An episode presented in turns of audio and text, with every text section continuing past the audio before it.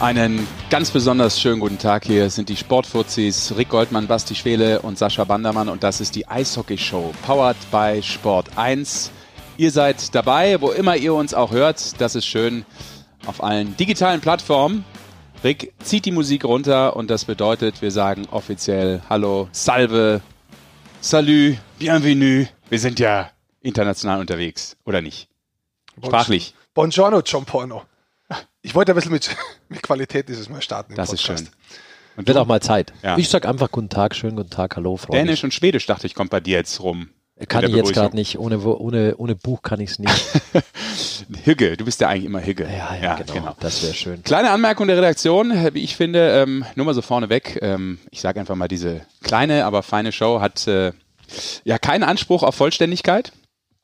Diese kleine, feine Show hat Anspruch auf Spontanität. Davon leben wir hier auch, wenn wir zusammenkommen in den Rick-Goldmann-Tonstudios und neben vielleicht Nachrichten und auch Meinungen, die wir machen, ist es eben auch eine kleine Show. Es geht also auch irgendwo um Unterhaltung. Und deswegen haben wir uns heute überlegt, dass wir natürlich Eishockey komplett außen vor lassen. Nee, das ist schon mal. Nee, tatsächlich, dass wir auf was eingehen, was sich viele gewünscht haben. Ja, und wenn wir von der Show reden, dass wir die Schiedsrichter mit dazu holen. So sieht's aus. Das ist eins unserer Themen. Also wir reden natürlich vielleicht vor allem, wenn es in die Liga geht, um die Kölner Haie, die Ergebniskrise in Köln. Was sind die Gründe für die Probleme der Haie? Dem wollen wir uns widmen. Aber wie Rick gerade schon angesprochen hat, lange versprochen. Heute wird das Versprechen eingelöst. Die Raps in der DEL sind ein Thema und damit darüber quatschen wir dann auch gleich mit dem Leiter Schiedsrichterwesen, mit Lars Brügemann von der DEL. Und was machen wir noch? Ja, Crunchtime in der DEL-Hauptrunde. Schon wieder? Ja, gerade was den Kampf um Platz 10 betrifft und auch da sprechen wir mit einem der Beteiligten, Andi Jenicke von den Iserlohn Roosters wird bei uns im Talk dabei sein, in unserer kleinen, feinen Show. Aber das Fight um Platz 10 ist schon irre, oder? Ja, das ist ein Eishockey-Drama. Es ist ein, weiß ich nicht, ob es kein Drama ist. Das muss man, ein sportliches Drama. Ja, aber das Schöne ist, das ist ja jedes Jahr so, tatsächlich. Ja, aber jetzt hast du von Platz 8 bis 11 sind es, glaube ich, 3 Punkte, oder? Zum Beispiel. Das ist doch schön. Das sind viele Mannschaften drin und ich sage, ich schreibe die unten immer noch nicht ab. Also jetzt, vor einer Woche haben wir mit Schwenningen gesprochen, jetzt sind die relativ weit weg, weil sie zweimal verloren haben, aber Krefeld und Iserlohn ist noch nah dran, so wie ich finde. Also da in 13 Spiele, ich glaube, dass ich das noch verschärfen kann, die Situation. Und du hast recht, Köln, durch das, dass sie 8 Niederlagen in Serie momentan haben, haben sich da unten eingereiht. Die gehören momentan mit dazu, die schauen vielleicht schon nach oben, wo könnte es noch hingehen, aber die müssen aufpassen. Es geht nur momentan zumindest 2 Punkte weg vom Platz 11. Kann man sich darauf verlassen, auch als Kölner Haie, dass er sagt, ja, irgendwann hört es schon auf, irgendwann gewinnen wir schon wieder? Ich glaube, das ist die Gefährlichkeit der Situation. Ne? Glaube ich nämlich auch. Weil jetzt kommt ja auch so ein mentaler Aspekt hinzu, wenn du so eine Serie hast, gerade in der Phase, wo du weißt, du musst eigentlich jetzt mal langsam abliefern, die Spiele werden weniger und weniger. Jetzt hast du diese Back-to-Back-Spiele gegen direkte Konkurrenten, gegen Nürnberg, die jetzt das erste Spiel schon gewonnen haben, sind schon ein bisschen im Kopf bei dir drin, glaube ich. Mhm. Also das macht ja schon was, als wenn du jetzt auf einmal gegen, weiß ich nicht, ein anderes Team spielen würdest, wo du die Gedanken nicht mehr dran verschwendest, dass du ja vor ein paar Tagen erst verloren hast. Also. Ja, sehe ich auch so. Ich glaube immer noch, ich bin ein bisschen überrascht, muss ich grundsätzlich sagen, dass es ein zweites Mal so eine lange Durststrecke gibt. Weil sie sich eigentlich schon gefangen hatten. Ja, genau. Und man dachte, sind wir auf dem Weg nach oben, in die richtige Richtung. Ich meine, am Anfang, sie hatten ein paar Verletzte. Ich glaube auch, dass vielleicht für das Team ein bisschen am Anfang vielleicht ein bisschen ungewohnt war, dass Wesslau relativ lang raus war. Dann ist ein neuer Trainer da gewesen. Ich glaube, da waren sehr viele Punkte einfach, wo man am Anfang von außen schön erklären kann, warum es nicht läuft. Dann haben sie sich aber gefangen. Ich finde auch, sie haben viel besseres Eishockey gespielt. Die Spieler, die da waren, um zu punkten. Marcel Müller hat brutal geholfen, wie er reinkommen ist. War mit ein Faktor, warum es vorangegangen ist. Aber jetzt ist eigentlich ja alles gleich. Also jetzt gibt es nicht so viele Sachen, wo man sagen kann, aber schau mal, das haben wir, das haben wir, das haben wir. Sondern jetzt ist es wirklich so, jetzt schießen sie kein Tor vorne. Hinten drin sind sie momentan verunsichert. Das muss man auch ganz klar sagen. Du merkst sehr deutlich, dass wenn sie einen Gegentreffer kriegen, wie die ganze Mannschaft flattert. Also dass sie einfach kaum Selbstvertrauen haben. Also das merkst du wirklich, wenn du zusiehst. Und also es ist für mich überraschend, dass zu diesem Zeitpunkt nochmal so eine Phase kommt bei den Kölner Haien, muss ich ganz ehrlich sagen. Ja. Hätte ich vor der Saison persönlich nicht so gesehen. glaube, wir können da auch. Ich habe es überhaupt nicht so gesehen vor der Saison. Ich dachte wirklich, die Haie sind jetzt nach langer Zeit mal wieder richtig gut aufgestellt und spielen tatsächlich eine ganze Saison relativ gut oben mit. Das war eigentlich so meine Prognose vor der Saison. Und deswegen, ich bin immer noch schwer verwundert. Jetzt spielen sie zu Hause gegen Nürnberg. Zu Hause haben die, in der Saison haben sie es tatsächlich geschafft, und die Kölner Haie sind Gründungsmitglied der DEL, 9 Negativ-Clubrekord aufzustellen mit 6 Heimniederlagen in Folge. Das, obwohl der Zuschauerzuspruch in Köln so groß ist wie noch nie oder wie lange nicht mehr. Die haben sensationelle Zuschauerzahlen bei jedem Heimspiel, und es ist tatsächlich, es ist schwer zu fassen irgendwie. Ja, und jetzt, wenn sie es verlieren sollten, während wir reden, oder beziehungsweise wenn ihr das jetzt hört, ist ja Donnerstag im Normalfall, da spielen die ja wieder gegen Nürnberg, dann zu Hause allerdings, Back-to-Back-Spiele, wissen natürlich jetzt nicht, wie es ausgeht, aber sollte das verloren gehen, dann wären es vielleicht 9 in Folge, und das wäre auch Vereinsnegativrekord, also da reiht sich ein negativer Aspekt an den anderen, und nicht, dass du das als Spieler auf dem Schirm haben musst, dass es ein Vereinsnegativrekord ist, aber das Umfeld bekommt es mit, und ich glaube, wir können uns ja gleich auch noch detailliert über Köln auch vielleicht noch austauschen, aber das ist schon echt krass, wenn man überlegt, wo die eigentlich gesehen wurden am Anfang der Saison. Ja, Rick Goldmann zeigt auf, und ich glaube das auch, heißt, ich erlaube ihm zu sprechen. Am Donnerstag, du hast es angesprochen, dass die da gegen direkten Konkurrenten spielen, aber du musst mal ein Spiel weiterschauen. Am Sonntag spielen sie dann in Mannheim.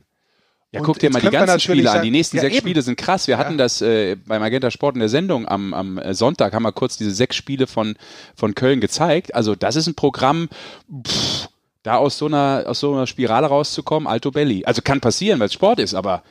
Das wollte ich gerade sagen, also diese 6 Spiele wollte ich dann ansprechen und wollte sagen, normalerweise denkst du so, gegen einen direkten Konkurrenten hast du vielleicht mehr Druck, und gegen Mannheim spielst du dich leichter. Nee, wenn du die Kölner Haie bist, glaube ich, und hast den Druck, dann ist es auch nicht leichter, wenn du gegen Tabellenzweiten spielst oder gegen Ersten theoretisch. Ich glaube, das ist echt sehr, sehr schwer, und da können wir vielleicht schon mal darauf hinteasern, dass wir nicht das ganz große Köln-Fass heute aufmachen, sondern wenn alles gut läuft, nächste Woche wird es einen Live-Podcast geben, und dann schauen wir, dass wir jemanden von den Kölner Haien dabei haben. Sehr schön. Schon mal angeteasert. Tja. So sieht's aus. Also, Köln mit großen Problemen, gar keine Frage. Am Donnerstag wird sich dann schon wieder ein bisschen was klären, aber das Spiel gegen Nürnberg war eine bittere Niederlage mit 6-3, glaube ich. Und auch da hat man gesehen, um das vielleicht abzuschließen, eigentlich kommen sie zurück, fangen sich und verlieren es dann doch irgendwie ganz entspannt 6-3. Und das zeigt vermutlich gerade so insgesamt die Verfassung des Teams. So, dann kommen wir, wie versprochen, zu einem Thema, was ihr uns auch ans Herz gelegt habt, was ihr gerne mal besprechen wolltet oder hören wolltet. Ihr wolltet es sozusagen von uns besprochen haben. Das werden wir tun und werden deswegen jetzt mal ist er eigentlich zu Hause? Ich weiß es nicht. Na, lass uns vielleicht erstmal, bevor wir anrufen, ich glaube, ein paar Minuten haben wir noch, einsteigen mit dieser Thematik, die viele schon Basti echauffiert hat auch. Ich meine, es ist immer ein Thema, Schiedsrichterentscheidungen, aber normalerweise erst so, wenn es in diese dramatische Playoff-Phase geht, dann drehen sie alle durch, jeder Fan ist völlig euphorisiert, aber auch manchmal im Negativen und zweifelt alles an, was irgendein schwieriger Linesman auf dem Eis macht. In dieser Saison kam wieder so ein bisschen was hoch, wo ich so dachte, wow, jetzt schon in dieser Phase, jede Entscheidung wird diskutiert, es war sehr emotional, oder? Naja, ich glaube, es ist ja auch nichts Neues. Ich meine, seit Eishockey gespielt wird, seit Refs dort pfeifen, sonst würde das Spiel tatsächlich im Übrigen auch nicht stattfinden, wenn es die Jungs nicht gäbe. Man muss auch ein bisschen Respekt haben vor denen, weil da würde niemand spielen und das muss man auch erstmal machen. Aber es gibt diese Diskussionen immer in dieser Deutlichkeit natürlich, die von Jahr zu Jahr dann auch zunimmt. Das hat natürlich auch viel mit Social Media zu tun, mit der Anonymität, mit denen du da drauf dreschen kannst und so. Das kommt natürlich, die Welle vergrößert sich da natürlich von Jahr zu Jahr tatsächlich. Ob die Leistungen dann insgesamt jetzt von Jahr zu Jahr schlechter werden oder nicht, ich glaube, das gleicht sich dann immer aus, aber es sind tatsächlich halt hin und wieder schwer nachzuvollziehbare Entscheidungen dabei und ich glaube, also aus meiner Sicht glaube ich, dass die Schiedsrichter mittlerweile verunsichert sind. Ich weiß auch nicht, warum das so ist. Sicher auch, dass der Druck medial und eben über Social Media und was die Jungs haben, das ja auch alles, was da auf die einprasselt immer. Die sollen ja sehr gut gecoacht sein mittlerweile. Wir werden da beim Lars nachher natürlich auch nochmal nachfragen. Vielleicht, ich habe da auch schon ein bisschen diskutiert und mit anderen Leuten, mit Schiedsrichterbeobachtern und so auch, was die denn alles machen tatsächlich ganz genau. Dann auch mit Sportchefs und so, wen man halt so trifft, weil es ist ja eine Diskussion, die überall geführt wird. Und viele sagen, sie haben das Gefühl, die Jungs sind zum Teil overcoached. Okay, das geht auch. Das weiß ich eben nicht. Da werden wir mit Lars dann nachher nochmal drüber sprechen, weil ich weiß, dass die zum Beispiel in der Drittelpause, haben die jetzt nicht eine Viertelstunde Pause, kriegen eine Ansprache vom Coach, so wie es die Spieler halt bekommen, sondern die kriegen da schon mal Video vom ersten Drittel und das und das und das und das und das war. Das heißt, die kriegen da schon Input vom ersten Drittel, was aber eigentlich ja schon vorbei ist. Ja, aber das kriegen die Spieler auch eigentlich. Ja, genau, ne? Normalerweise kriegst du ja auch Videoanalyse fort. Das gehört ja zum Sport aufgrund der Möglichkeiten, die du technischer Natur hast. Als Spieler, glaube ich, kriegst du es auch. Aber als Spieler sind es vielleicht Sachen, die zu deinem System gehören. Bei den Schiedsrichtern zum Teil auch. Aber wenn du vorgeführt bekommst, hey, das hättest du so nicht pfeifen dürfen, das hättest du so nicht machen dürfen und so. Ich glaube, vielleicht bleibt dir das hängen. Und vielleicht verunsichert dich das auch. Du vermutest. Also, ich sage ja vielleicht. Ja, ich sage ja aber auch nur ganz kurz. Das kann schon durchaus sein. Da muss man sich aber natürlich tatsächlich mal ganz kurz überlegen, warum ihr es dann beim Spieler machen könnt. Also wenn ich jetzt, nehmen wir mal an, ich bin ein Verteidiger, ja, und stehe da in Unterzahl und stehe einfach falsch, weil ich den am langen Eck nicht sehe. Mhm. Und in Überzahl schießen die zweimal das Tor. Ja, da wird der Trainer mir das in der Drittelpause zeigen und das ist auch sein Job und es ist wichtig zu sagen, pass mal auf, Kollege, du bist da zweimal falsch gestanden, du musst da hinten draußen stehen, weil er schießt ja da direkt da rein. Dann sage ich zu ihm, gehört der mir? Ja, aber er hat den nicht nach vorne. Ja, okay. Du weißt aber, dass du beim nächsten Mal einen besseren Blick darüber hast. Du kannst natürlich auch zugrunde gehen dran und sagen, jetzt hat er mir gesagt, ich bin schuld. Aber was möchte ich jetzt sagen zu den Schiedsrichtern? Ich glaube, dass das einfach momentan sich komplett geändert hat, dieses Coaching auf der ganzen Welt, in allen Bereichen, was das richtig ist, dass die dir zeigen, pass mal ein bisschen auf da, du übersiehst da hinten im Eck gern mal das oder der Spieler macht heute das und das oder der fällt mir ein bisschen schnell oder den da hinten hast du nicht gesehen. Dann kommst du auf eine andere Alertstufe, das musst du schon vertragen können. Also sage ich jetzt mal einfach schon vorneweg, also ich glaube schon, dass dieses Coaching sich von einem Schiedsrichter zu einem Spieler nicht ändern sollte. Warum sollte es das? Ja, da reden wir ja dann nicht mehr vom Spiel, sondern von mentaler Stärke. Ja, und der Schiedsrichter ist doch nicht mental schwächer als wie ein Spieler per se. Ich glaube sogar, dass der eher mental stärker ist. Der ist der einzige Mann, der Schiedsrichter, der vorm Spiel aufs Eis läuft und weiß, egal wer in der Halle ist, die werden ihn auspfeifen. Das wissen die Heimmannschaft, weiß es nicht, wenn es gut läuft. Oder die das heißt aber nicht, die haben halt Bock auf ihren Job auch tatsächlich. Das heißt aber nicht, dass die das wegstecken. Nee, aber ich glaube per se muss er zumindest mit einem Spieler gleich sein. Ich glaube sogar, ein perfekter Schiedsrichter hat Minimum so viel Selbstvertrauen wie der Spieler, weil er sonst untergeht. Wenn du der Schiedsrichter bist, der kein Selbstvertrauen hast, das riecht der Spieler auf dem Eis. Ja, natürlich ist das gefährlich. Keine Frage. Komm, wir sind schon tatsächlich tief drin. Wir rufen doch einen Brügge an und fragen solche Sachen ihn. Wir diskutieren das einfach, weil er weiß es. Ja, ich finde ja auch, zum Beispiel bei Spielern, aber ja, das ist wieder was anderes. Was? Weil Rugby finde ich halt ein super Beispiel. Im Rugby ist der Schiedsrichter seit Beginn von Rugby unantastbar. Es würde sich nie ein Spieler erlauben, eine Schiedsrichterentscheidung in Frage zu stellen. Das gibt es dort nicht. Ja, das hat ja grundsätzlich mit den Benimmregeln auch aus dem Sport zu tun. Ne? Trotz der Härte eine ganz andere Fairness-Qualität hat dieser Sport. Das ist ja eins der herausragenden Merkmale übrigens beim Rugby. Ja. Ne? Genau. Muss man dazu sagen, was tatsächlich jetzt stimmt. Das machen wir im Rugby-Podcast. Weil er neben uns ist. Wir haben ja einen Therapiehund jetzt bekommen. Vielen Dank an unseren Geldgeber hier. Branka. Und der hat sofort beim Thema Schiedsrichter angeschlagen. Hat die ganze Zeit geschlafen eigentlich jetzt hier. Ja, jetzt ist er unterwegs. Jetzt ist er unterwegs. Also wird Zeit, dass man Brügge anruft. Warte, ich verteile mal ein Leckerli hier kurz und dann nimmst du auch eins. Sitz. Nimmst du auch eins für dich. Funktioniert. Selbst. Max macht Sitz. Bitteschön. So, für euch gibt's nichts. Wie er redet mit dem Therapiehund. Der Therapiehund, der ist er denn? Ja, wo ist er? Ja, wo ist er denn? Er merkt es gar nicht mehr. Nur weil ihr nicht empathisch sein könnt, ihr Spacken. Was ist denn das? Kann ich da mit meinem Hund reden? Uns auch noch, weil er seinen Hund dabei hat. Das ist mein Therapiehund. So, lass uns eine Brücke anrufen. Genau. Auf geht's. Ja, du musst wählen, lass mal den Finger weg. Ja, also Leiter Schiedsrichterwesen, Lars Brügemann, und mit dem diskutieren wir die Themen, die gerade schon angesprochen wurden. Mal gucken, ob es bimmelt. Es bimmelt. So, jetzt ist. Hallo? Ja, hier ist die Eishockey-Show, powered by Sport1. Rick, Basti und Sascha. Schönen guten Tag. Hallo. Lars, du hörst uns, Tag, ja? Brügge. Oh, noch nicht. Am Recht hier. Einen Moment. Muss die Fenster aufmachen, da bei euch im Büro, falls du da bist. So, jetzt höre ich euch. Grüßt euch. Tag. Hi. Servus. Du, lass uns mal ein bisschen diskutieren. Wir haben es gerade schon so ein bisschen angeschnitten, schon über das ein oder andere Thema auch schon mal ein bisschen, diskutiert kann man schon sagen, aber wir wollen natürlich vor allem die Meinung von dir einholen, weil du bist der Mann, der letztlich die Leitung für das Ganze hat, für das Schiedsrichterwesen. Ich glaube, Golden, du wolltest einsteigen. Ja, lass uns mal ganz vorne anfangen. Genau, Brügge. Wir müssen ja nicht mit Regeln anfangen, sondern mit was ganz anderem. Lass mal vorne anfangen, damit die Leute auch alle wissen, wo du eigentlich herkommst. Du bist ja langjähriger Spieler gewesen, dann geht's weiter zu den Schiedsrichtern. Ist auch nicht für jeden gleich nachvollziehbar, wie man als Spieler zu Schiedsrichter dann noch kommt. Und jetzt bist du auch noch der König der Schiedsrichter, also quasi der Leiter des Schiedsrichterwesens. Jetzt mal ehrlich, wie gibt's so einen Werdegang? Wie hat sich der bei dir im Leben und warum hat sich der überhaupt ergeben? Ja gut, ich sag mal so, die Entscheidung damals als Spieler Schiedsrichter zu werden, kam eigentlich bei mir auch, weil ich mich genauso wie jeder andere immer über die Schiedsrichter aufgeregt habe.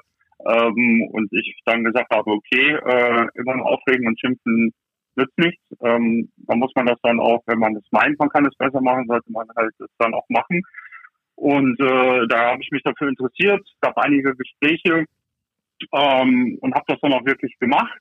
Dann bin ich relativ schnell auf den Boden der Tatsachen gekommen und habe gemerkt, dass das auch nicht so einfach ist. Also man fängt dann wirklich erstmal an, Regeln lernen und das Interpretieren von Situationen mit den Regeln zusammen. Und da muss man erstmal so einen gewissen Handlungsplan entwickeln. Also einfach mal Erfahrung sammeln. Und in der Zeit habe ich da schon gemerkt, dass das gar nicht so einfach ist. Also dieser Interessenskonflikt, der da auf dem Eis entsteht zwischen den Teams, die beide nichts anderes wollen als gewinnen, und ein Schiedsrichter, der bei der Mannschaft, die halt verliert, im Weg des Gewinnens steht. Damit muss man dann erst auf den Augen gehen können. Brügge, ja. Ganz kurz, wie viel, weil wir haben auch schon hier diskutiert, wie viel Leidenschaft braucht man denn als Schiedsrichter? Weil der Rick sagt gerade, als Schiedsrichter musst du ja mental stärker sein als beide Mannschaften eigentlich, weil du gleich der Erste bist, der aufs Eis kommt und ausgebuht wirst, egal wo du hingehst. Das ist natürlich auch tatsächlich dann immer schwer irgendwie mitzunehmen. Wie viel Leidenschaft gehört denn da dazu, diesen Job zu machen? Ja, also steckt eigentlich schon im Wort drin. Also das ist schon wirklich eine Leidenschaft, ja. Als Spieler hat man, wie gesagt, die eine Sache im Kopf, man will immer gewinnen, man tut alles dafür und man bekommt dann auch irgendwann, sag ich mal, den Erfolg, indem man gewinnt und man bekommt das Payback. Als Schiedsrichter ist es wirklich so, ich habe mich früher auch immer gefragt, warum das Leute überhaupt machen, fahren irgendwo hin, werden ausgepfiffen, sind immer die Buhmänner, aber man merkt, wenn man Schiedsrichter ist, es ist eigentlich die Herausforderung. Man will Spiele sicher und fair leiten und diese Herausforderung, das gut zu machen, das ist im Endeffekt der Ansporn für einen Schiedsrichter, der auch sehr, sehr groß sein kann, muss ich sagen. Lass uns mal vorne reingehen. Nochmal ganz kurz zu dir zurück. Du wolltest natürlich dem Eishockey verbunden bleiben damit auch, ist auch eine klare Sache. Aber jetzt sieht man ja als Spieler, wir haben gemeinsam gespielt, man schimpft ja gern auf den Schiedsrichter. Wie schwer war es für dich erstmal mit dem Regelwerk wirklich auseinanderzusetzen und festzustellen, hey Mist, ich kenne ja als Spieler eigentlich gar nicht so die Regeln. Und dann daran die nächste Frage, wenn ihr habt ja so immer so Regeltests als Schiedsrichter. Wenn du das Journalisten geben würdest, Punkt 1, Spieler geben würdest, Punkt 2, Offiziellen von Clubs geben würdest, Punkt 3 oder Fans geben würdest, wie viel Prozent meinst du, hätten die von diesen Spielerfragen richtig? Regelfragen. Ja, also erstmal zu der ersten Frage. Ja, als Spieler, wir beide haben zusammen gespielt, wir saßen wahrscheinlich nebeneinander auf der Bank und haben über die Schwarz-Weißen auf dem Eis geschimpft und haben uns aufgeregt. Aber man lernt auch als Schiedsrichter, das geht nicht gegen einen persönlich, sondern es geht gegen die Institution. Und wie gesagt, Schiedsrichter sind halt, es gibt halt einen großen Interessenkonflikt auf dem Eis. Und die, solange man weiß, was sie es nach bestem Wissen und Gewissen machen, ist es eigentlich von Spielern her eine emotionale Handlung, dass sie schimpfen. Hinterher, wenn sie sich nochmal durch den Kopf gehen lassen oder sich die Szene dann nochmal ansehen. Es ist immer noch subjektiv, aber oftmals, wenn die Emotionen dann weg sind, sieht man die Sache anders. Aber oft ist es auch so, dass sie die Regeln gar nicht kennen, wenn man ehrlich ist. Ja, das war ja die zweite. Ja, genau. Also zu der zweiten Frage, das mit den Regeln.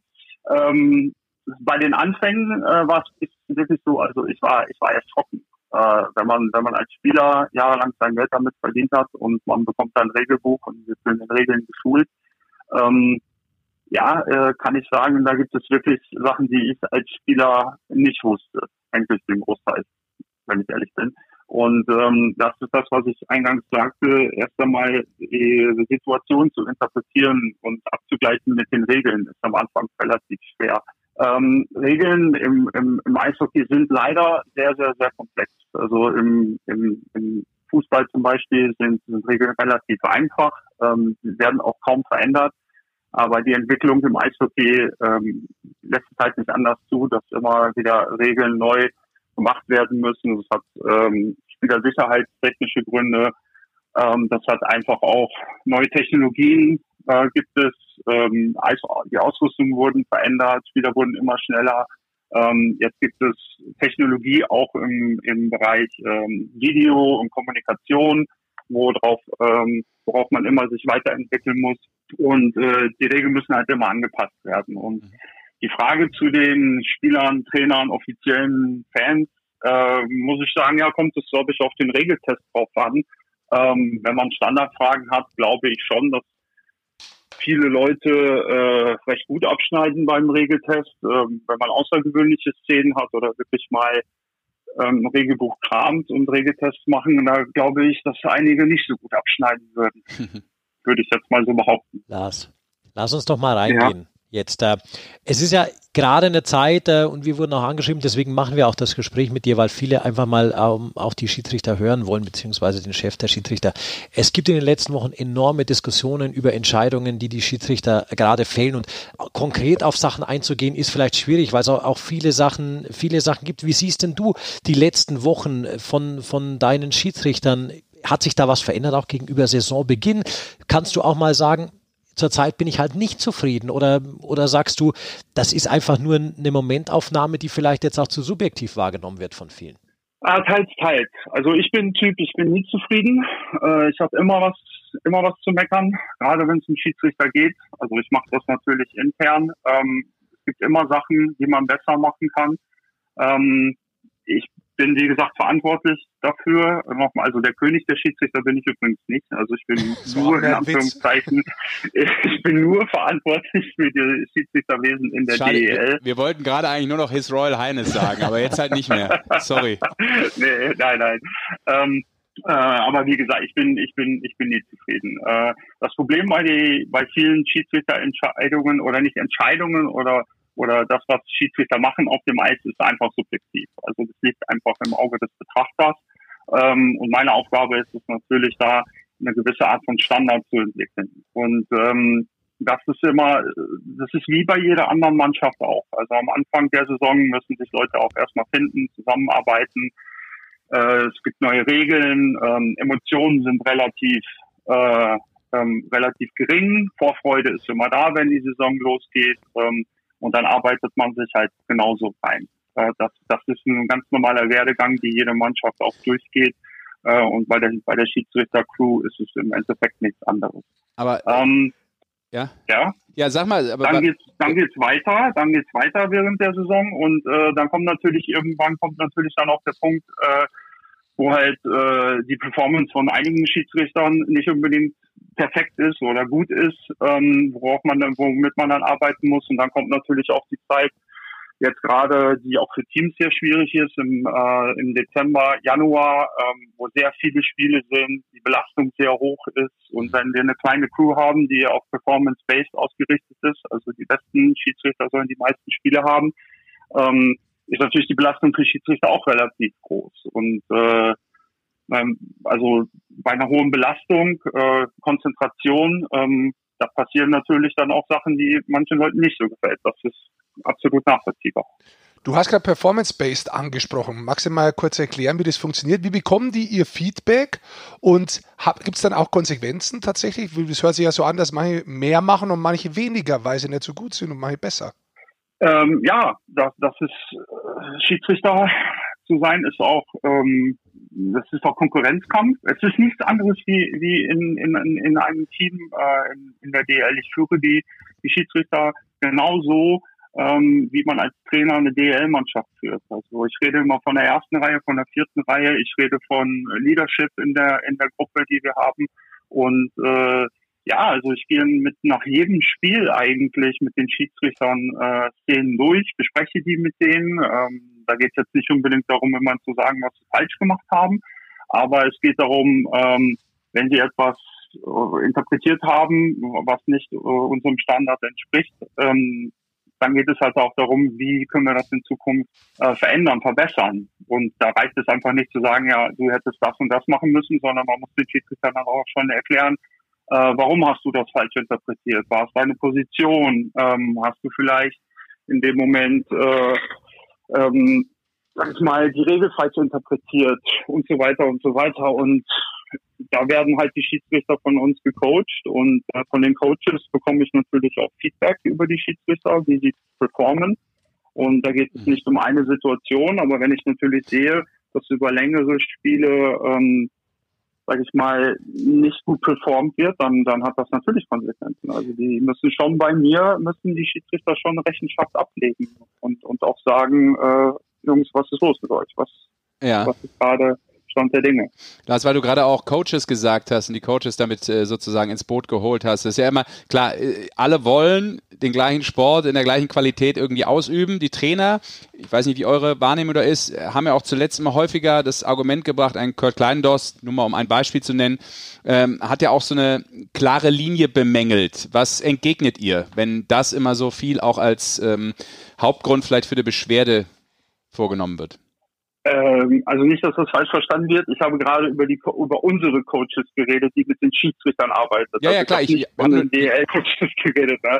Aber das mit der Linie, ja, natürlich. Das ist ein Hauptaugenmerk, abgesehen davon, dass die Schiedsrichter immer das Credo haben und die immer die Philosophie verfolgen, dass die beiden Mannschaften eine faire Chance geben sollen zu gewinnen, dass sie ein sicheres Umfeld schaffen müssen für die Spieler, ist natürlich konstant eine große Geschichte. Es gibt in jedem Spiel immer Momente, in denen Schiedsrichter halt da sein muss und diesen Moment zu treffen, das ist halt die Aufgabe von uns, die darauf vorzubereiten und da in dem Sinne, dass sie nicht überrascht werden von dem Moment, sondern dass sie ihn quasi erwarten. Wir sprechen also von Berechenbarkeit, natürlich. Und wenn Colli kann das mit Sicherheit bestätigen, wenn Spieler auf der Bank sitzen und sie sehen Foul, dann rechnen sie damit, dass das bestraft wird, egal ob das jetzt für die eigene Mannschaft ist oder die andere. Und diese Berechenbarkeit wollen wir halt schaffen. Das ist aber, ehrlich gesagt, leichter gesagt als getan. Aber sag mal trotzdem, weil wir jetzt doch bei den Coaches waren, gibt es einen Austausch? Auch ich weiß ja, ihr fahrt ja alle Clubs ab und sprecht mit denen über Neuerungen und da gibt es auch eben, wie gepfiffen werden soll und das alles. Findet dieser Austausch zwischen Refs und Clubs beziehungsweise Mannschaften und Coaches auch während der Saison statt? Ja, also ich stehe schon in Verbindung mit den Clubs, ja. Also definitiv, weil Clubs oder die Clubs haben natürlich auch Fragen oder wollen Situationen erklärt haben und da bin ich natürlich der Ansprechpartner, der dann halt eine Erklärung abgibt. Ist es vielleicht auch Ziel von euch tatsächlich, da insgesamt noch offener zu werden? Ihr habt, glaube ich, vor 2 Wochen jetzt angefangen, Situationen, die große Diskussionen hervorgerufen haben in der Eishockey-Gemeinde, per Bild und Text und Sprache zu erklären, warum welche Entscheidung getroffen wurde. Muss man da vielleicht tatsächlich auch noch offener mit umgehen in Zukunft? Also Ich habe immer die Politik der offenen Tür, klar. Also Transparenz ist ganz wichtig. Vielleicht auch, dass Leute verstehen, warum Schiedsrichter in den Situationen so gehandelt haben. Oder auch, wenn ich Interviews gebe, so wie gestern, auch sage, ja, es ist einfach auch ein Fehler vom Schiedsrichter gewesen. Das braucht man gar nicht schönreden. Das war einfach so. Das ist passiert. Das können wir aber leider nicht mehr ändern. Und diese Transparenz finde ich sehr, sehr wichtig. Und in Zukunft, ja, es gibt viele Sachen, die man noch verbessern kann. Ja, natürlich, keine Frage. Vielleicht nochmal eine grundsätzliche Frage zwischendrin, so ein Profi. Wie läuft so eine Woche für einen Profi eigentlich? Man sieht ja immer bloß am Freitag und am Sonntag die Spiele in der DEL. Aber was macht er sonst noch und wie viele Spiele hat er in so einer Saison? Profischiedsrichter ist während der Saison ein relativ stressiger Job. Also man sieht die Spiele ja nicht nur am Freitag und am Sonntag, sondern es gibt auch Spiele am Dienstag, am Donnerstag, am Freitag, Sonntag und da sind eigentlich immer Profischiedsrichter auf dem Eis. Da gibt es auch unter den Profis natürlich, es ist auch Performance-based, also die betteln auch immer für den Zeitpunkt am letzten Spieltag auf dem Eis zu stehen. Da wollen sie alle hin, das ist ihr Ziel. Und da sind sie natürlich mit den Spielen erstmal die Vorbereitung, die Nachbearbeitung mit den Spielen sehr, sehr stark beschäftigt. Dann müssen sie innerhalb des Teams auch eine Führungsrolle übernehmen und Videoclips teilen, mit anderen Schiedsrichtern besprechen, Feedback geben, die Spiele quasi übergeben an die nächste Crew, die kommt. Dann ist für sie natürlich ein sehr großes eine Reisebelastung da. Also Schiedsrichter fahren nicht so wie wir früher im Bus und konnten pennen, sondern sie fahren meistens mit dem Auto. In Deutschland ist es gerade mit den Clubs so, dass Fliegen sich teilweise nicht lohnt. Da fährt man dann lieber mit dem Auto.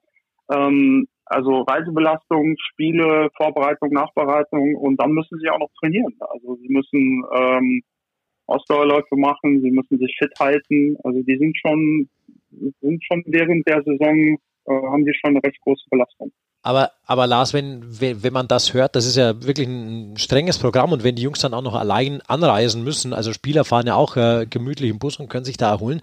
Wenn man sich so umhört ein bisschen in der Liga, habe ich jetzt oft gehört tatsächlich, dass welche sagen, die Refs, sie finden vielleicht wohlgemerkt, du siehst es sicher anders, sind die Refs zum Teil ein bisschen overcoached tatsächlich. Weil es gibt ja auch in den Drittelpausen, glaube ich, direkt Feedback auf das Drittel und so und viele oder einige, mit denen man so spricht, die sagen vielleicht, ja, vielleicht ist das zu viel Input, vielleicht können die sich gar nicht mehr diese Erholungsphasen tatsächlich auch gönnen, die sie brauchen, um die Konzentration zu bewahren.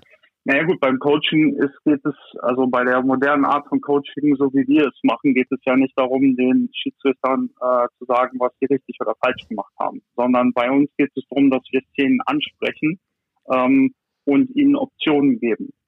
Dass wir sie halt selber zum Nachdenken bringen und zu sagen, okay, wie würdest du die Situation bewerten, wenn du sie nochmal sehen würdest? Weil das ist einfach etwas zu diktieren, ist dabei viel zu einfach, weil sie müssen es ja machen auf dem Eis. Sie sind diejenigen, die auf dem Eis Entscheidungen treffen müssen.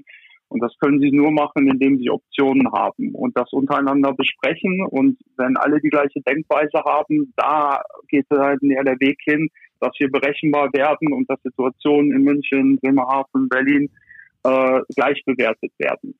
Wir haben wieder eine Wortmeldung von Goldmann. Ja, mach ruhig weiter, Brügge, erstmal. Ja,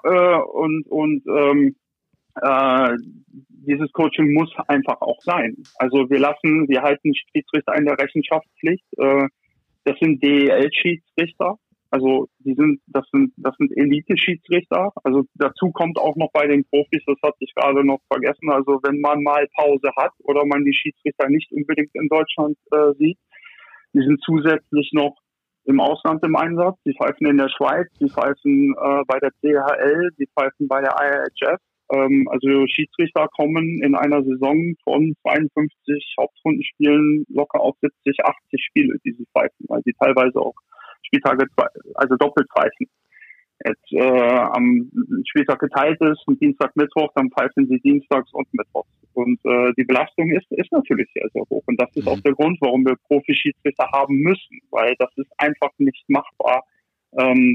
Sie müssen sich hundertprozentig auf den Job vorbereiten. Und also eine Sache mit dem Coaching möchte ich noch erwähnen. Also das war bei uns früher immer so eine Sache, dass wir aufgrund der Struktur einfach das, sage ich mal, das vom Coaching, ich will jetzt nicht sagen vernachlässigt wurde, aber es hat sich in dem Bereich sehr, sehr, sehr viel geändert. Und damit Overcoaching, ja, würde ich jetzt nicht unbedingt behaupten. Aber weil du auch Profis genannt hast, ist das vielleicht auch von dir, ist das die Zukunftsversion? Würde das insgesamt noch besser laufen, den Sport noch besser machen, nur Profi-Schiedsrichter zu haben? Oder wie ist da auch so deine Vision vielleicht in der Art und Weise, wie du deinen Job versuchst voranzutreiben und damit auch den Sport natürlich? Also Profi-Schiedsrichter, die NHL hat nur Profi-Schiedsrichter, das ist natürlich eine ganz andere Liga, das ist ein ganz anderes Niveau, gar keine Frage. Grundsätzlich ist es natürlich so, Profi-Schiedsrichter, wenn man nur Profi-Schiedsrichter hat oder so vielleicht sogar auch Profi-Linesmen hat, wird das Niveau automatisch besser. Die Schiedsrichterleistungen gehen automatisch nach oben. Aber man kann... Das ist nicht so, hast du gesagt. Das ist nicht so. Doch, okay. Nein, die gehen auf jeden Fall nach oben. Ja. Aber egal, wie viele Profi-Schiedsrichter man hat, es ist egal, auf welche Sportart es ist. Es sind immer subjektive Entscheidungen und es werden immer diskutable Szenen entstehen. Da kann ein Schiedsrichter noch so gut sein, egal in welcher Sportart. Das ist einfach nur mal das Los der Schiedsrichter. Weil du gerade die NHL angesprochen hast, da wollte ich eigentlich gar nicht hin, aber jetzt frage ich mal, ich weiß gar nicht, ob du es einschätzen darfst oder was dazu sagen darfst, aber ich frage mal, hast du bestimmt die Szene gesehen von Tkachuk gegen Cassian? Also Calgary gegen Edmonton. Hast du nicht gesehen? Nein. Okay, darfst du nichts dazu sagen? Das war die schlauste Antwort. Du hast es falsch formuliert, Goldi. Ja, okay. Der Notausgang für Helden war in der Frage installiert. Das war dumm. Nein, wenn er es nicht sagen darf, dann frage ich dich auch nicht dazu. Aber mit der NHL nochmal, vielleicht auch, weil das viele nicht wissen. Also ich stehe täglich im Kontakt mit der NHL und dieses Coaching-System und die Philosophie, die wir jetzt in der DEL haben. Also das hat sich jetzt auch über Jahre entwickelt und das ist die Philosophie der NHL. Da wollen wir auch hin. Das ist einfach das beste Eishockey, was auf der Welt gespielt wird. Und ich bin der festen Überzeugung, die machen schon einiges richtig. Natürlich ist da auch nicht alles Gold, was glänzt, das weiß ich. Oder das wissen viele andere auch. Ich darf mir da gar kein Urteil zu bilden. Aber es ist einfach der richtige Weg und diese Philosophie, wo wir einfach sagen, Schiedsrichter müssen das Spiel sicher halten, sie müssen es fair halten. Sie können auch nicht perfekt sein, man muss auch davon weggehen, einfach zu sagen, Schiedsrichter müssen perfekt sein, sie müssen nach den Regeln pfeifen, ja, aber sie müssen das Spiel sicher und fair halten. Sie müssen beide Mannschaften eine faire Chance geben, das Spiel zu gewinnen. Und wenn Spieler auf der Bank sitzen und die wissen, die haben eine faire Chance heute zu gewinnen, das ist im Endeffekt alles was Spieler und Teams wollen. Was noch? Und diese Philosophie gehen wir auch weiter. Und das ist auch der richtige Weg. Das hat sich alles in den letzten Jahren so entwickelt. Natürlich ist es nicht, wir sind nicht die NHL und wir arbeiten mit dem, was wir haben. Aber Step by Step, Entwicklung passiert nun mal nicht über Nacht. Ja. Also noch eins zur Philosophie. Ich glaube, was sich die letzten Jahre auch brutal geändert hat, ist die Kommunikation der Schiedsrichter. Jetzt hat der geneigte Eishockey-Zuschauer die Möglichkeit gehabt. Ich glaube, vor 2 Wochen war es am Donnerstag beim First-Row-Spiel bei Magenta Sport Hauptschiedsrichter André Schrader zu hören, wie viel der redet und rumschreit auf dem Eis. Ist das genau so ein Beispiel, wo du sagst, ja, so schaut inzwischen Kommunikation auf dem Eis aus, oder hat er einfach nur, weil er nervös war, relativ viel gesprochen? Nee, das ist aber für die Fans das auch mal zu erklären, dass das inzwischen in die Richtung geht. Ja gut, das ist natürlich ein bisschen personenabhängig, aber jetzt immer sehr, sehr emotional dabei. Aber grundsätzlich ist es so. Schiedsrichter, also ganz am Anfang, als ich angefangen habe, kam von mir der Spruch, keiner ist größer als das Spiel. Keiner. Kein Club, kein Trainer, kein Spieler und auch kein Schiedsrichter. Schiedsrichter sind unwahrscheinlich wichtig beim Spiel, ohne die funktioniert es nicht, aber die Zuschauer kommen in die Hallen, um die Teams zu sehen und nicht um die Schiedsrichter zu sehen. Und ein Schiedsrichter ist auch nicht mehr dafür da, ein Spiel nur zu beobachten, sondern er ist auch dafür da, beim Spiel Teil des Spiels zu sein und wirklich auch durch die Kommunikation berechenbar zu werden und Clubs darauf vorzubereiten, was kommt, was sie gesehen haben, und sie sind einfach dabei und das hat sich in den Jahren sehr positiv entwickelt. Also was das angeht, höre ich nur positiv. Dann stellen wir fest, was wolltest du sagen, Basti? Ich habe einfach nur eine ganz einfache Abschlussfrage, Lars, vielleicht. Bist du im Allgemeinen zufrieden mit den Schiedsrichterleistungen bislang in dieser Saison? Situationsbedingt, pro Spiel nicht, aufs Gesamtbild gesehen, ja. Also Note 1-6, ein ehrliches befriedigend? Ne, das finde ich eine gute Antwort. Ja, okay. Findest du, dass sich geändert hat die letzten Jahre, dass du merkst, dass was vorangeht, dass sich's aufbaut, dass es besser wird?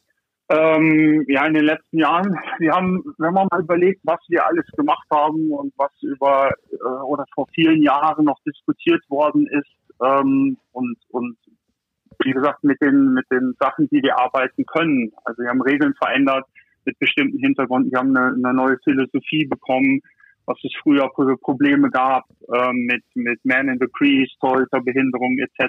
Also das ist wesentlich besser geworden. Natürlich nicht perfekt wird es auch nie sein. Es ist Performance-based, also die besten Schiedsrichter pfeifen die besten Spiele und die meisten Spiele. Wir haben viel gemacht. Es ist aber auch auch leider so, wenn man das Niveau anhebt, dann gewöhnen sich viele Leute an das Niveau. Und man darf auch nicht vergessen, wo man herkommt. Also das ist auch eine Sache, die viele vielleicht vergessen. Deswegen finde ich schon, dass wir uns in den letzten Jahren schon kontinuierlich nach oben entwickelt haben. Aber wir sind leider nicht da, wo wir hinwollen. Das gehört auch noch dazu. Dann, wir haben noch Luft nach oben. Gut, die Luft nach oben, die lassen wir da auch, weil das ist immer gut. Dann hat man nämlich auf jeden Fall in seinem Job noch was zu tun und kann das Ganze vorantreiben. Danke auf jeden Fall, Lars, für deine Ausführungen und deine Einschätzung und dass du das mal so ein bisschen aus eurer Sicht auch dargelegt hast. Und wir stellen fest, wie sagt ihr, alle sind Hashtag Teil des Spiels, ne? Also natürlich auch die Schiedsrichter, logischerweise. Und Eishockey ist, glaube ich, auch von den Regeln anspruchsvoll. Sonst wäre es ja Fußball. Das hast du ja auch schon eingangs verglichen. Brügge, vielen Dank. Naja, obwohl Fußball ja auch eine sehr interessante Sportart ist. Das wollte ich damit gar nicht ausschließen, aber jetzt hast du dich so sympathisch gemacht bei den Leuten. Und jetzt schießt du dich so ins Bein am Schluss, Brügge, Mensch. Nein. Wir reden nur über uns. Wir reden nicht über andere. Das ist auch Teil unserer Philosophie. Wir reden nur über uns. Dann lieben Dank und beste Grüße ins Office und alles Gute und gutes Gelingen für das, was kommt.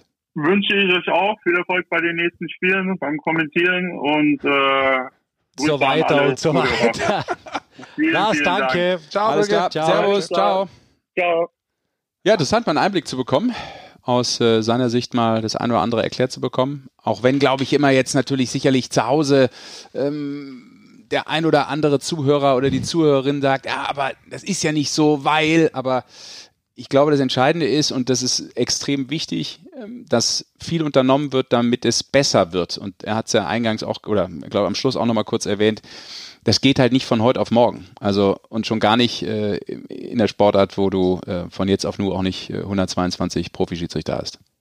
Ich weiß auch nicht, ob die Profischiedsrichter da immer alles so viel besser machen. Es Nein, aber er hat so ja gesagt, es würde ja, das weiß. Automatisch schon besser machen. Nicht, dass die anderen deshalb einen schlechten Job machen, das soll es überhaupt nicht sagen. Nein, aber ich sage ja auch nur meine Meinung dazu. Also ich jetzt nur so, wenn du das so sagst. Ich weiß nicht, ob es immer besser ist. Und ich weiß nicht, das ist ähnlich wie bei den Importregeln. Ich weiß auch nicht, ob du zwingend so viele Import-Schiedsrichter brauchst. Das kannst du natürlich sagen, ja, die pfeifen besser als wie die Deutschen. Ja, findest du, kannst du die Deutschen nicht besser machen, auch durch Spiele und andere Art und Weisen. Ich glaube, es gibt auch wieder Junge, die nachkommen.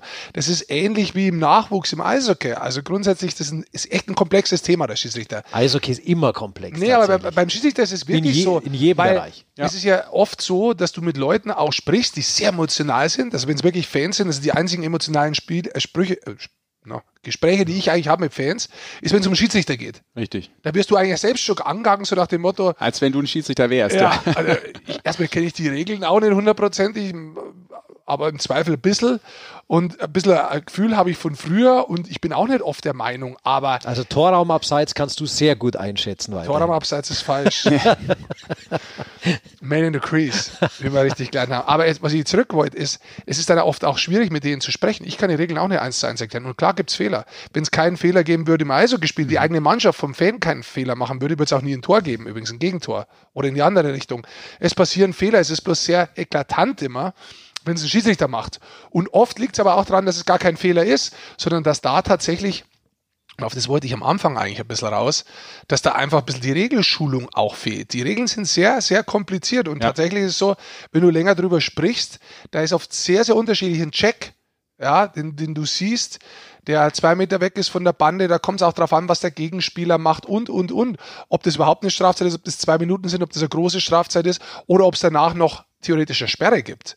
Und auch wenn eine Verletzungsfolge zum Teil ist, die auch, sagen wir mal, der geht raus für das Spiel, hat das nicht zwingend was damit zu tun, dass das eine große Strafe ist. Ja, also das ist echt sehr schwer und ja, es ist auch ein Thema, es ist ein undankbares Thema. Also weil als Spieler ist es leicht. Aber es ist immer das Thema. Es ist, ja, aber das ist auch gut.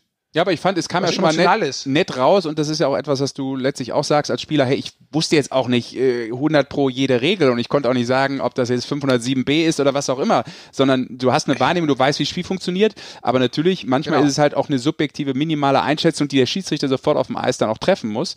Und ich sag dir mal eines, also ich habe in meiner ganzen Spielerkarriere, und ich kenne keinen einzigen, bei dem es anders ist. Ich kenne keinen einzigen, was wirklich anders ist, außer wenn sie dann Offizielle werden oder Trainer. Ich habe nicht ein einziges Mal in meiner Spielerkarriere ein Regelbuch in der Hand gehabt. Mhm. Wenn ich ganz ehrlich bin, wusste ich sehr lange gar nicht, dass es ein Regelbuch gibt.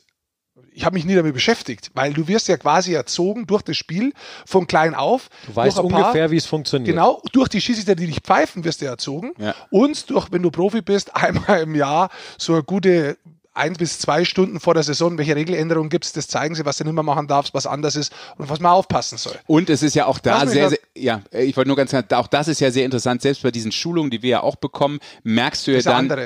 Nein, aber du merkst ja dann auch aus unserer Sicht, wie viele Möglichkeiten es gibt, so eine Regel dann auszulegen in dem Moment. Also dann kriegst du eine Szene gezeigt und denkst dir, wow, wie ist das jetzt eigentlich? Wie muss ich das jetzt eigentlich bewerten? Du merkst vor allem, wenn es so eine Regeländerung gibt, und dann bringen die ja heutzutage, bei dem Check 5 verschiedene Checks mit, und dann sagen die zu 20 Leuten oder 25 Spieler oder 25 Kommentatoren, was ist eine Strafzeit, was ist keine und wie würdet ihr die bestrafen? Mhm. Und da haben 25 Leute eine andere Meinung. Also auch da ist es schon so, das wollte ich eigentlich vorher gerade noch sagen. Und ich habe mich erstmal mit Regeln wirklich auseinandergesetzt, wie ich als Experte mehr gearbeitet habe, weil ich mir gedacht habe, das einzige Thema, das immer wieder kommt zu mir, wo ich mir selbst nicht sicher bin, weil du halt drüber gelebt hast, aber nie wirklich weißt und dich nicht damit beschäftigt hast, sind Regeln. Und ich habe mir ein Regelbuch besorgt und habe wirklich versucht gehabt, das zu lernen, aber das ist ein Irrsinn. Ich habe es aufgeben. Ich weiß es auch nicht und ich möchte es auch nicht wissen. Ich bin so weit, dass ich sage, ich möchte nicht sagen, dass ich hundertprozentig weiß, wie ich es einschätzen wird. Da möchte ich nicht hin, weil ich sehe auch immer wieder, und dann komme ich jetzt zurück zu dem Cassian und zu dem Tkachuk, dass wenn du dich zu sehr mit Regeln beschäftigst, dass du das Spiel zu sehr auf eine andere Art und Weise siehst, analytisch nur von den Regeln her und. Das ist nicht da, wo ich herkomme. Ja, von der Leidenschaft, von der Spiele, vom Spieltrieb. Ich komme vom Spieltrieb, ich mag raus, ich mache mich bewegen und mache Scheiße. Also okay, es hat auch ein Bauchgefühl tatsächlich hin und wieder. Und das muss man den Schiedsrichtern, glaube ich, auch zugutehalten, weil die haben auch keine Slow-Mo, die können das nicht nochmal sehen, die müssen jetzt in der Sekunde entscheiden und gut ist. Langes Schiedsrichter-Thema heute. Ja, haben wir ausführlich besprochen. Aber komm, wir machen noch Kampf um Platz 10. Haben wir gesagt. Ja, auch den machen wir noch, haben wir gesagt, genau. Wir wollten ja mal anfunken bei Andi Jenicke in Iserlohn. Und die sind natürlich, jetzt vielleicht ein bisschen weniger gerade wieder im Kampf um Platz 10, wenn man so will, sind natürlich irgendwo immer noch dabei, weil sie die Chance haben. Aber nach der Niederlage in München... Ja, die hatten zuvor 4 Spiele gewonnen in Serie, genau. Und da waren sie wieder richtig auf einem guten Weg. Die haben ja auch eine gute Chance gehabt, in München zu gewinnen, tatsächlich. 4-2 geführt. Die haben 4-2 geführt und alles. Genau. Ja, dann ging ein bisschen Personal aus und dann am Ende vielleicht auch ein bisschen die Luft aus. Aber kommen wir fragen nach bei Andi Jenicke, der hat sich das Spiel anschauen können. Genau, der war nämlich nicht Starting Goalie, sondern Anthony Peters. Aber das macht ja nichts, weil er hat die 4 Partien ja vorher auch gespielt, wo die Mannschaft nie verloren hat. So, wir sind ein bisschen spät, glaube ich. Oh, hier ist die Eishockey-Show, powered by Sport1. Herr Jenicke, hier sind der Rick, der Basti und der Sascha. Schön, dass du da bist. Mhm. Andi, sorry, dass es ein bisschen später ist, aber wir hatten Lars Brügemann und die Schiedsrichterdiskussion ist gerade eine große und das ist ein bisschen ausgeufert in der Diskussion gerade. Wie siehst denn du das? Er hat sehr lange Antworten gegeben und nein, aber jetzt mal ganz ehrlich, weil wir das gerade so aufgemacht haben, vielleicht wirklich so ganz kurz, auch wenn es jetzt nicht der perfekte Einstieg ist, ich weiß, du denkst jetzt auf einmal, okay, jetzt hält er mir direkt hier die Pistole an die Brust, aber wie ist deine Wahrnehmung oder wie ist vielleicht auch von euch in der Mannschaft so eine Wahrnehmung rund um die Schiedsrichter? Ist das für euch okay? Ist es besser geworden? Fragt man sich immer noch manchmal, was machen die da? Weil Rick hat eben auch schon als Ex-Spieler zugegeben, du, früher habe ich einfach nur da auf dem Eis oder auf der Bank gesessen und habe über die Schiedsrichter gemeckert. Ganz oft. Ja, Ich glaube, das liegt in der Natur der Sache, dass man manchmal über die Schiedsrichter schimpft. Das sind einfach diejenigen, die Entscheidungen treffen, die dann manchmal für einen Glück oder Pech sind oder Freude oder Niederlage sein können. Von dem her, glaube ich, ist das in den Emotionen ganz normal, dass man da nicht mit jeder Entscheidung einverstanden ist. Wenn man das dann vielleicht nachher beleuchtet, kommt dann vielleicht auch mal raus, dass wir vielleicht recht gehabt haben. Aber nein, ich glaube, dass es auf jeden Fall sich viel getan hat bei uns, bei den Schiedsrichtern. Ich persönlich bin der Meinung, dass jeder Schiedsrichter und jeder Mensch Fehler macht. Und von dem her kann ich einem Schiedsrichter nie böse sein, wenn er jetzt eine Abseitsentscheidung auf 10 Zentimeter richtig oder falsch trifft. Das ist dann einfach auch so schnell teilweise. Das ist dann einfach menschlich. Aber ich finde es dann wichtig, dass die Kommunikation stimmt und dass da nicht von oben herab geredet wird, weder vom Spieler noch vom Schiedsrichter. Mhm. Wie gesagt, das ist dann vielleicht nicht immer der Fall, aber man versucht es dann doch. Und ich glaube, das ist das Wichtige. Und dann der Rest, der ergibt sich dann. Bist du, weil du gerade sagst Kommunikation, bist du einer der Torhüter, die auch mal mit dem Schiedsrichter sprechen, oder interessiert dich das gar nicht? Bist du komplett in deinem Fokus und lässt die außen vor? Na, ich bin jetzt keiner, der da ein Schwätzchen hält, aber man darf mich auch ruhig ansprechen. Ich bin da jetzt nicht so in meiner Zone drin, dass ich jetzt da nichts mitbekomme, sondern ich kann auch da locker sein, aber während dem Spiel halte ich jetzt nicht viel davon, mich da mit anderen Dingen zu beschäftigen. Aber wenn, dann sind es eher informative Sachen, dass wir auf dem Eis kriegen das vielleicht nicht immer genau mit, was für Strafen ausgesprochen werden, was für uns Torhüter dann doch entscheidend ist, dass man mal fragt, was spielen wir jetzt eigentlich? Spielen wir jetzt 5 gegen 3, spielen wir 5 gegen 4? Wann kommt denn derjenige von der Strafbank? Wie schaut es dann aus? Aber das sind dann eher informative Sachen. Kommen wir mal zu eurer aktuellen Situation, der Roosters. Basti und ich waren auch am Wochenende ja da beim Spiel in München bei der Niederlage. Zuvor hattet ihr ja 4 Spiele, haben wir gerade schon angesprochen, in Serie gewonnen. Wie vergleichbar ist jetzt, wenn man auf die restlichen Partien, 13 sind es jetzt noch, während wir quatschen, wenn man auf die restlichen Partien schaut, wie vergleichbar ist so eine aktuelle Situation dann vielleicht mit so Playoffs irgendwie? Seid ihr in so einer Art Playoff-Zone jetzt schon, weil sind jetzt mehr oder weniger für euch alles nur Do-or-Die-Spiele? Ja, auf jeden Fall. Ich glaube, man muss unsere Situation, man kann sie, glaube ich, gar nicht mehr schönreden. Wie du sagst, für uns ist jetzt du oder die. Wir müssen die Punkte holen, bis wir noch irgendeine Möglichkeit haben, da in die Pre-Playoffs reinzurutschen. Von dem her, ist für uns jedes Spiel im Moment kann da eine ganze Menge über den Rest der Saison entscheiden. Und von dem her sind wir da natürlich auch hochmotiviert reinzugehen. Aber das ist natürlich für uns eine Ausnahmesituation, dass man jetzt wirklich sagt, okay, den Rest der Saison gibt es für uns nur noch Vollgas, da gibt es kein Taktieren mehr, da muss jedes Mal der Tank komplett leer gemacht werden. Wenn man so auf die Statistik schaut, hat man auch das Gefühl, dass der Tank regelmäßig leer gemacht wird. Von den letzten 7 Spielen habt ihr 5 gewonnen. Ist da ein bisschen Aufwärtstrend erkennbar? Und warum? Auch interessant, Glaub, man hat an Mannschaft auch ein Gefühl dafür, warum das so ist, oder? Ja, klar. Nein, ich glaube, dass wir in Iserlohn einfach einen sehr großen Umbruch hatten. Und es hat lange gedauert, bis verschiedene Mechanismen gegriffen haben. Dann hatten wir irgendwann auch wirklich das Pech, muss man fast sagen, dass wir wirklich im Abschluss sehr viel Pech hatten. Dass, du kommst dann fast in so einen Strudel rein. Dann verlierst du das Selbstbewusstsein, dann bist du irgendwann im nächsten Spiel wieder hinten und denkst ja, Gott, wir schießen da wieder keins. Und das sind dann auch Dinge, wenn man sich das so bewusst nicht sagt, was dann irgendwann unterbewusst sich reinschleicht. Mhm. Und ich glaube, da haben wir es einfach gebraucht, dass wir mal gute Spiele machen, gut trainieren. Das haben wir dann wirklich gemacht. Wir haben dann auch mal einfach das Glück gehabt, Spiele zu gewinnen. Und dann kannst du sowas dann aufbrechen. Und ich glaube, das ist uns momentan gelungen, dass wir jetzt, wir sind jetzt auch immer noch kein Top-Team, da muss man ehrlich sein, da brauchen wir uns nichts vormachen. Aber wir haben zumindest das Selbstbewusstsein wieder, dass wir sagen, hey, wir können Spiele gewinnen. Und selbst in München war es jetzt so, auch wenn es ein verrücktes Ergebnis war, dass man das Spiel hätte gewinnen können. Und das gibt uns natürlich auch gerade das Selbstbewusstsein, dass dann alles leichter geht ein bisschen. Und das heißt noch lange nicht, dass wir jetzt da durchmarschieren, aber wie gesagt, wir haben die Möglichkeit und die sehen wir. Und wir haben vor allem jetzt auch das Selbstbewusstsein, dass wir sagen, hey, das ist möglich, auch wenn es verdammt schwer wird. Jetzt haben wir gerade so die Mannschaft insgesamt angesprochen, Andi, die so ein bisschen in Fahrt kommt. Wenn man auf deine Statistik schaut, dann hast du echt eine sehr gute Fangquote mit fast 92,5%. Aber wenn man auch genau drauf schaut, sieht man, bis zum 20. Spieltag hast du nur 5 Einsätze. Jetzt kommst du richtig in Fahrt. Gibt es da einen Grund dafür? Ja, ich glaube, ich habe jetzt am Anfang der Saison nicht schlecht performt. Ich glaube, es war für mich eine Situation, die nicht so leicht war. Ich war da natürlich mit meinen Einsatzzeiten nicht zufrieden. War da natürlich nicht zufrieden, dass ich zu dem Zeitpunkt 5 Spiele hatte. Habe das dann aber auch so kommuniziert, dass ich mich da nicht in der Rolle sehe. Habe aber auch immer versucht, über harte Arbeit zu kommen. Ich bin da keiner, der sich jetzt dahin stellt und die beleidigte Leberwurst macht, sondern, wie gesagt, man kann das ansprechen und sagen, hey, pass auf, das glaube ich, war so am Anfang der Saison nicht geplant, aber trotzdem muss man dann auch die harte Arbeit da reinstecken. Und das sind halt die Situationen, die, glaube ich, jeder Profisportler, egal in welcher Sportart man hat, über die ist einen dann definiert, über eine lange Karriere. Ja, ob man dann irgendwann rauspurzelt, weil man in solchen Situationen dann vielleicht auch charakterlich nicht so da ist oder die Motivation verliert oder irgendwas. Aber ich glaube, dass ich mich da,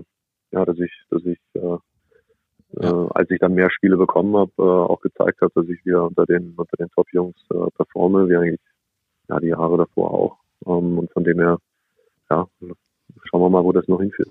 Andi, gerade als Torhüter ist es ja extrem schwer. Es gibt eben nur zwei immer in einer Mannschaft oder dann drei und einer spielt die ganze Zeit nur.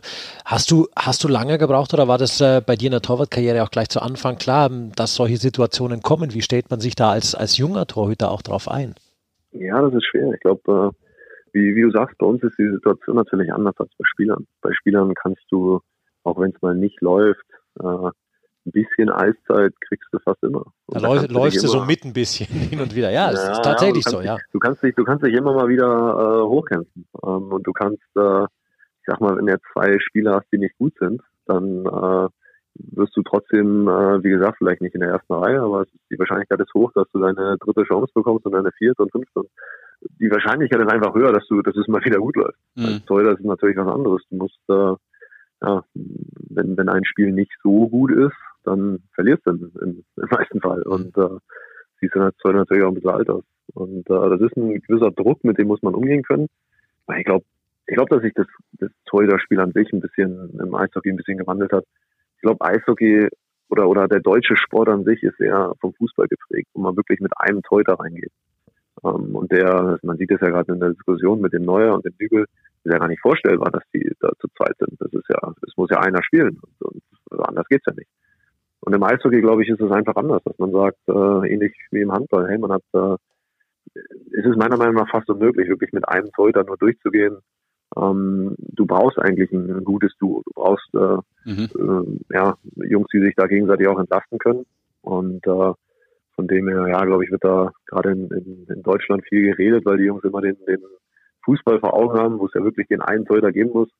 Und ich glaube, im Eishockey ist da ganz normal, dass man vielleicht nicht überall sich die Saison komplett teilt, aber dass du zwei gute Torhüter brauchst. Und ich glaube, da fahren die Vereine, die sich das leisten können, auch gut mit.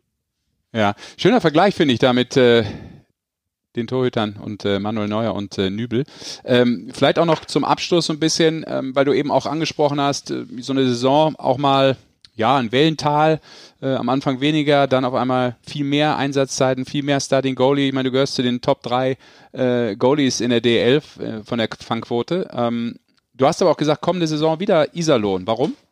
Weil ich am Anfang der Saison für 2 unterschrieben habe. So einfach ist es. Genau das wollte ich wissen. Aber das ist ja immer die Frage. Es ist ja immer so mit diesen Verträgen, es kommt ja nicht immer raus. Und jetzt kam ja vor kurzem, glaube ich, irgendwie so raus, okay, der bleibt ja sowieso noch. Und du hast es, glaube ich, so in einem Interview so en passant irgendwie gesagt, aber für dich ist es ja auch ganz klar, weil du hast ja unterschrieben. Naja, ich muss ja ganz ehrlich sein, mich hat da einfach nie einer gefragt. Ja, okay, und, das kommt irgendwann. Es ist ja so blöd, das ist ja auch nicht meine Aufgabe, dann im Anruf und sagen, du, hör mal, das ist ja ganz anders. Jetzt bin ich auch jemand, der wenig, eigentlich, wenn ich ehrlich bin, überhaupt nicht die Medien liest und von dem her wusste ich um diese Diskussion auch. Aber nicht. Du liest schon, nur nicht die Medien. Ich lese was anderes, ich kann lesen. Nein, aber es hört sich jetzt so blöd an, aber ich bin ja jeden Tag dabei. Ich muss mir danach nicht auch noch durchlesen, was passiert ist. Ich habe es ja selber erlebt. Also von dem her. Ja. Aber gut, ich wollte das nur aufgeklärt wissen, Andi. Ich habe am Anfang der Saison für 2 Jahre geschrieben, aber auch ganz bewusst, weil Iserlohn meiner Meinung nach ein Club ist, mit dem ich mich unglaublich gut identifizieren kann. Das ist Iserlohn hat so ein bisschen die Arbeitermentalität, hat so ein bisschen das, dass man über harte Arbeit kommt, über die Einstellung. Und das ist was, ich glaube, da passe ich mit meiner Philosophie vom Profisport, dass man halt sich Dinge erarbeitet und gewisse Charaktereigenschaften. Ich glaube, da passe ich ein bisschen wie Arsch auf einmal nach Iserlohn. Und deshalb war das für mich immer ein Verein, wo ich gesagt habe, ja klar, vielleicht spielst du da nicht jedes Jahr um die Meisterschaft. Aber das sind Dinge, mit denen kann ich mich identifizieren. Ich kann mich, wie gesagt, damit identifizieren, dass dass jeder in dem Club dafür brennt, für Erfolg, und jeder wirklich da seine Leidenschaft einstellt, von dem Pommesbudenverkäufer bis zum Manager, bis was weiß ich wohin. Hast du da einfach kaum Söldner, sondern du hast Leute, die da ihr Herz reinstecken und ihr Leben reinstecken, und das ist was, damit kann ich mich sehr gut identifizieren, und deshalb bin ich jetzt im Nachhinein, am Anfang weiß man das natürlich immer nicht so, aber sehr, sehr froh, dass ich für 2 Jahre unterschrieben habe. Okay, dann sehen wir dich ja auf jeden Fall. Das war klar, ich finde das immer auch so spannend, dass so viele Vereine das auch gar nicht kommunizieren wollen und wie ein Vertrag da, wie lange er läuft, und dann verlängern sie auf einmal ganz, so wie Kai aus der Kiste, weil eigentlich war der Vertrag sowieso schon verlängert, aber wir haben ja noch eine Top-News für euch Fans, der Spieler bleibt. Aber du, das soll ja auch nicht deine Baustelle sein. Ganz kurz abschließende Frage, ich glaube, du bist 31, oder? Ja. Ja, beste Torwartalter, Andi. Wie groß ist das Ziel Nationalmannschaft? Ja, ich war über viele Jahre in dem Dunstkreis der Nationalmannschaft dabei. Ich habe für die Nationalmannschaft gespielt. Das war für mich immer was. Ich habe eben so ein bisschen über Charaktereigenschaften gesprochen. Für mich war das immer das Höchste, und für mich ist das die höchste Auszeichnung und die größte Ehre, die man haben kann. Von dem her würde ich natürlich brennen dafür. Gut, jetzt gibt es sicherlich irgendwann in einem gewissen Alter Gedanken, dass man sagt, okay, vielleicht sollen die jungen Jungs sich beweisen, aber ich fühle mich gut, ich fühle mich fit. Wie gesagt, ich glaube, dass ich unter den Top-Jungs performe, und von dem her soll man niemals nie sagen, auch wenn ich jetzt schon ein bisschen älter bin. Alles klar. Du, dann tut's uns leid, dass wir dir jetzt von deiner etwas älter oder weniger werdenden Zeit auch noch ein paar Minuten geklaut haben. Furchtbar. Ich bin ja froh. Sehr schön. Super. Andi, vielen Dank. Lieben Dank. Grüße nach Iserlohn und Grüße an die Family. Alles klar, Grüße zurück. Ciao. Ja, was hat er gesagt? Torhüter, ne? Hast du nie so viel Spielzeit, logischerweise. Gibt nie so viele Positionen. Kannst nicht mal hin und her wechseln. Augen auf bei der Berufswahl, trifft wahrscheinlich für Torhüter ganz besonders zu. Schwierige Position, kannst aber schnell auch ein Held sein in so einem Spiel. Beides gleich, bei den Schiedsrichter gesucht heute. Aber ich fand, schwierig. Basti hat es schon aufgeschrieben. Komm, das ist ein guter Hinweis, Basti. So werden wir es nennen. Andi Jenicke hat uns den Titel vorgegeben. Für die auf einmal finde ich super. Andi Jenicke hat den Titel der heutigen Folge rausgehauen, oder? Gerne. Da brauchen wir gleich nicht noch lange überlegen. Dann sitzen wir hier 2 Stunden zusammen und überlegen, wie heißt dieser Podcast. Du sitzt mit deinem Hund zusammen 2 Stunden. Nee, mit dem muss ich gleich spazieren gehen. Guck mal, der gähnt schon. Das ist ein Beschwichtigungszeichen. Das heißt, ihr geht ihm ganz schön auf den Sack, und eigentlich würde er euch gerne mal irgendwo hinbeißen, aber er tut's nicht und zeigt euch so, dass ihr euch verpissen sollt. Ja. Ich habe ihn auch angehen, dass er aggressiv Rick Goldmann schaut. Schau mal, wie aggressiv schaut. Ja. Was hast du für einen aggressiven Hund? Nix. Was? Ah, okay. Er ist zu lieb. Kann er nicht. So ein Mist. Ich muss den noch. So, ein sehr ernster Podcast heute mit tatsächlich sehr viel journalistischen Inhalten und Fragen. Wahnsinn. Toll. Einer. So sehr sieht's toll. Aus. So sieht's aus. Ganz toll. Genau, und für alle, die jetzt fragen, warum habt ihr denn vielleicht das Thema Krefeld nicht thematisiert, hat natürlich unter anderem damit zu tun, dass während wir jetzt hier aufzeichnen, natürlich nicht wissen, wie vielleicht dann am Donnerstag dann auch... Es ist Mittwoch, muss man sagen. Genau, es ist Mittwoch, wenn wir aufzeichnen. Am Donnerstag wird ja dann offensichtlich entschieden, diese 2 Lösungsansätze, die erarbeitet wurden in dieser außerordentlichen Gesellschafterversammlung. Und da können wir natürlich jetzt, Stand jetzt, wenig zu sagen. Aber wir drücken die Daumen, ne? Thumbs. Wir press the thumbs vor Krefeld. So. Rick, was los? Ja, guck mal. Nix? Der bricht gerade ein hier. Ja, also, nee. Also, natürlich, es ist ein schwieriges Thema da in Krefeld. Ich hoffe, dass die einfach eine Lösung finden und dass da nicht das böse Wort mit I kommt. Genau. Und zu guter Letzt, Leute, möchte ich diesen Podcast anders beenden, als wir das sonst tun. Ich würde ihn mit einer traurigen Meldung beenden, nämlich das, was sicherlich der ein oder andere Eishockey-Fan auch über Social Media mitbekommen hat, dass die Nationalspielerin Sophie Kratzer verstorben ist, die ja auch mit dabei war, als die deutsche Eishockey-Nationalmannschaft der Frauen heroisch bei Olympia mal abgeschnitten hat, und die auch zuletzt, daher kenne ich sie jetzt auch, und auch Rick und Basti haben das vernommen, 2017 bei der Weltmeisterschaft im eigenen Land auch bei Franz Reindl im WMOK mitgewirkt hat. Eine sehr traurige Geschichte, viel zu früh nach einer Krebserkrankung gestorben, und deshalb beenden wir einfach mal diesen Podcast ganz still in Gedenken an Sophie, und alles Gute da oben, und dementsprechend Rest in Peace. Tschüss.